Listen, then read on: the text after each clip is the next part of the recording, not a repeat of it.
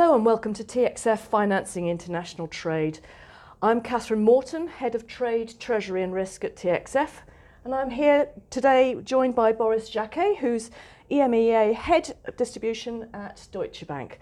Boris, welcome. We're going to be talking today uh, in advance of our uh, conference on PRI on the 4th of December, where you're speaking, a little bit about the themes that we think uh, we're going to be talking about at the event itself and things that people should be watching out for. So, just as a little bit of a background, first off, how do you structure your credit risk insurance department at Deutsche Bank and, and, and what sorts of risks are you covering? Okay, uh, good morning first. Um, we don't have per se a credit risk insurance department. What we have is actually entities within the, the, the wider the Deutsche Bank that are actually covering the insurance as a product. So within corporate banking, there is a department that looks at the actual de-risking, using your insurance as a de-risking product, which is my team, distribution team. And we also have some other team looking at the uh, credit appetite, looking at the governance and so on and so forth. So there's not a, a department per se, it's a product which is used across the board. Uh, it is in the process of being rationalized, but at the moment it's very, uh, it's very, uh, it's left at each product level. Mm-hmm. So in, in your view, how is the appetite for, for credit insurance product changing over the last past five years? First of all, it's been there. Uh, it's been very helpful. It's grown with the need of the banks. More banks are using the product, and uh, so far I'm not aware of any transaction that hasn't been completed for lack of insurance uh, appetite. So uh, it's been growing. It's still it's still a soft market in the sense that there seems to be a bit more appetite actually than the actual number of deals. So um, I don't see, I don't foresee yet any capacity issue in the near future. Uh, you will always find a transaction where, uh, because of its size and because of the risk, the appetite could be a bit limited, uh, but that's more the exception than the general rule. So, do you think there's any capacity problems going forward? I don't think so. I think the the issue is not that much around capacity, but maybe around returns. Uh, and so far, as I said, every year we think that there may be a capacity issue, and every year we find such capacity. So the PRI have been extremely helpful, and have grown with the needs of the of the market. So, what do you think is the is the biggest challenge facing the market at the moment? Then I can see three of them. Uh, first one is the fact there's not enough deal in the market at the moment, so uh, everybody is looking for the right deal. Uh, so there's a bit of a, a volume issue. Um, that has an immediate trigger effect on pricing, i.e., uh, there is the market is still a bit soft, and a lot of the price actually are going down. So there could be uh, certain underwriters not ready to follow, although we haven't seen it. And the third one is more around the product itself, the knowledge of the product. It's not yet uni- universally utilized. Some of the banks are not using it yet. Uh, so there's a bit of uh, uh, education to be made. Uh, but that's that's changing mm. as we speak. There's more and more conference about it. There's more and more visibility on the product. But if you were to ask the regulators to change one thing, what would that be? I'm not sure it's a regulator issue. I think it's more, as I said, the uh, knowledge of the product and the visibility of the product. If you compare, uh, for instance, for loan products, you have league tables, you have uh, you have a lot of information. You can actually have that information coming out. If you look at the PRI, because this is a bilateral product uh, between an insured and an insurer, there's no such table, there's no such visibility in the market. The volumes are always guessed through uh, surveys rather than actually have a proper uh, uh, declaration of the volume being used. So that's make it a big, a bit unknown if you want to the wider market. Is there anything that uh, media organisations like ourselves could do to help that sort of situation? I think? think? yes, of course. I mean, the publicization of the product is key. I think this is changing, as I said, because in every single conference uh, around trade or non-trade, there's always a panel around the product, around the regulatory environment, the framework, around the capacity of the of the product, around the needs of adaptation of the product. So this is changing. But as I say, at the moment the product is not recognized per se, uh, uh and everybody's using it bilaterally. There will always be this question mark around it. Mm, interesting.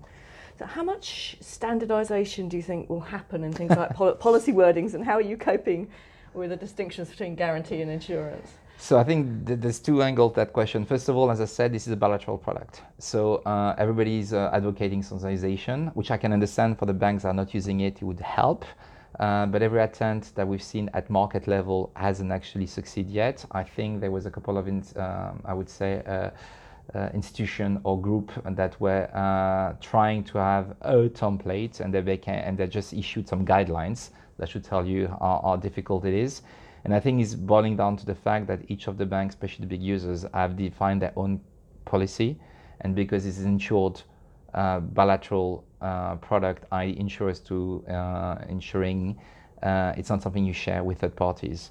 So I think uh, everybody's aiming at standardization. The regulatory framework is one, the Assurance Act is another one that actually sort of standardize the way it should be looked at. However, uh, we, I think far from being there yet.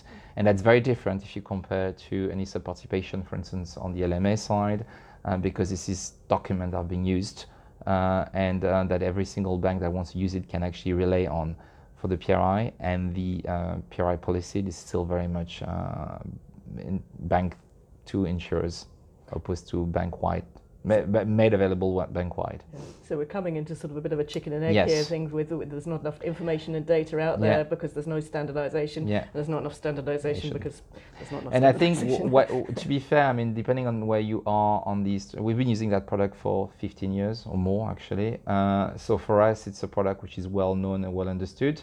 I fully appreciate the need of standardization for the banks that want to try the product and don't know where to go, uh, because you don't have uh, something to play with. Uh, and I think uh, to develop the market, a level of standardization would be needed. However, as I said, uh, it's also a function of relationship of one bank with their underwriting pool, and therefore you always have this part of uh, individual or individualization of the product that will remain within the various banks. You've, you partly answered my next question, but, ah. but what's the barriers to the increasing use of credit insurance structures in, in, in securitizations in the future? Then? I think there are three level of it. First of all, understanding the product, um, then understanding the product within uh, your organization, both within the uh, regulatory environment or accounting environment you're operating into. Uh, and the third one is the lack of visibility.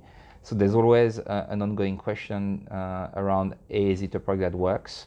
So a lot of effort has been made uh, through conferences to show uh, that the PRI are paying claims. Um, but again, the moment you don't have something which is, I would say, other than in surveys and or polls, uh, that's going to put a question mark on the product for those that don't necessarily have the time nor the infrastructure to actually use the product the way it should be used. Now, what's the role of, of technology and digitisation in, in credit insurance? Um, is, I mean, we've talked a little bit about standardisation. Is, is, is it a case of hype um, versus practicality? That's a difficult one. I don't see nor the need or even the, uh, the where that digitization could come from. Mm. If you hmm. have a wording which is agreed uh, among your PRI, and if you have a broker, because most of us in the banking industry are using brokers, I don't really see what digitization would actually do.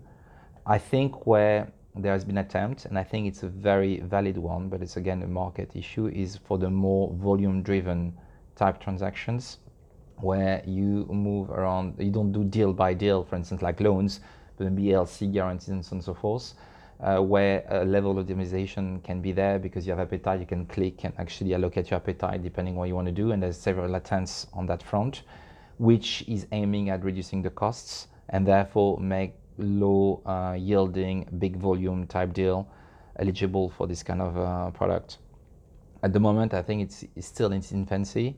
Um, but to me, this is where potentially digitization is going to be of great use when you have very big structured transactions that are going to be individually, I would say, looked at, I don't see the need nor, uh, nor anything missing at this stage. Mm. That makes sense. Now, uh, this is, this is my tricky question, I guess. Do you, do you think there'll be a consensus between you and other banks uh, and participants on your visions for the market when we meet at the TXF uh, PRI conference on the 4th of December and, and, and, and where or if anywhere do you expect any differences to emerge? Uh, given the uh, panelists I see, I think we're pretty much on the same page. I mean, of course, each institution has the willingness to drive the product in some direction that is proper to their own strategy. and you mentioned risk participation uh, guarantees or insurance product. They all have their their different, I would say, uh, characteristics. So they may fit more to one organization than the other. But I think that uh, we all been uh, heavily user of the PRI uh, as an instrument. I think we are also in the same regulatory environment. It would be more interested to see somebody outside the EU to see how this is seen, for instance, from an American bank standpoint, which is not the case in here because that the regulatory environment could be a question mark. But I don't see a massive difference.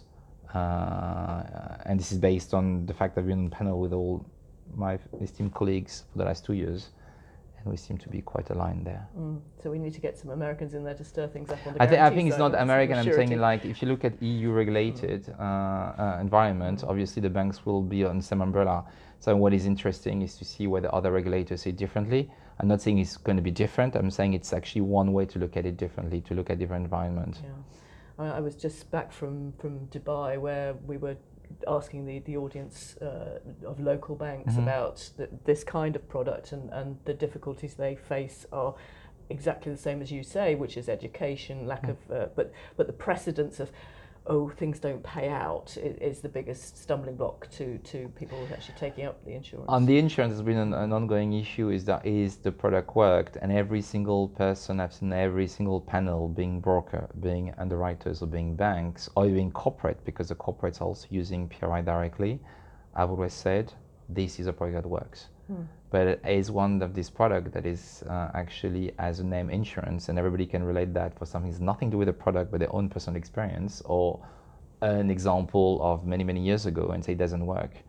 Uh, for us, it's been a product that has worked, and that's why we've been using it for 15 years. Mm. And you're optimistic about the future. Clearly. Perfect. Excellent. Thank you very much indeed, Boris. Thank you.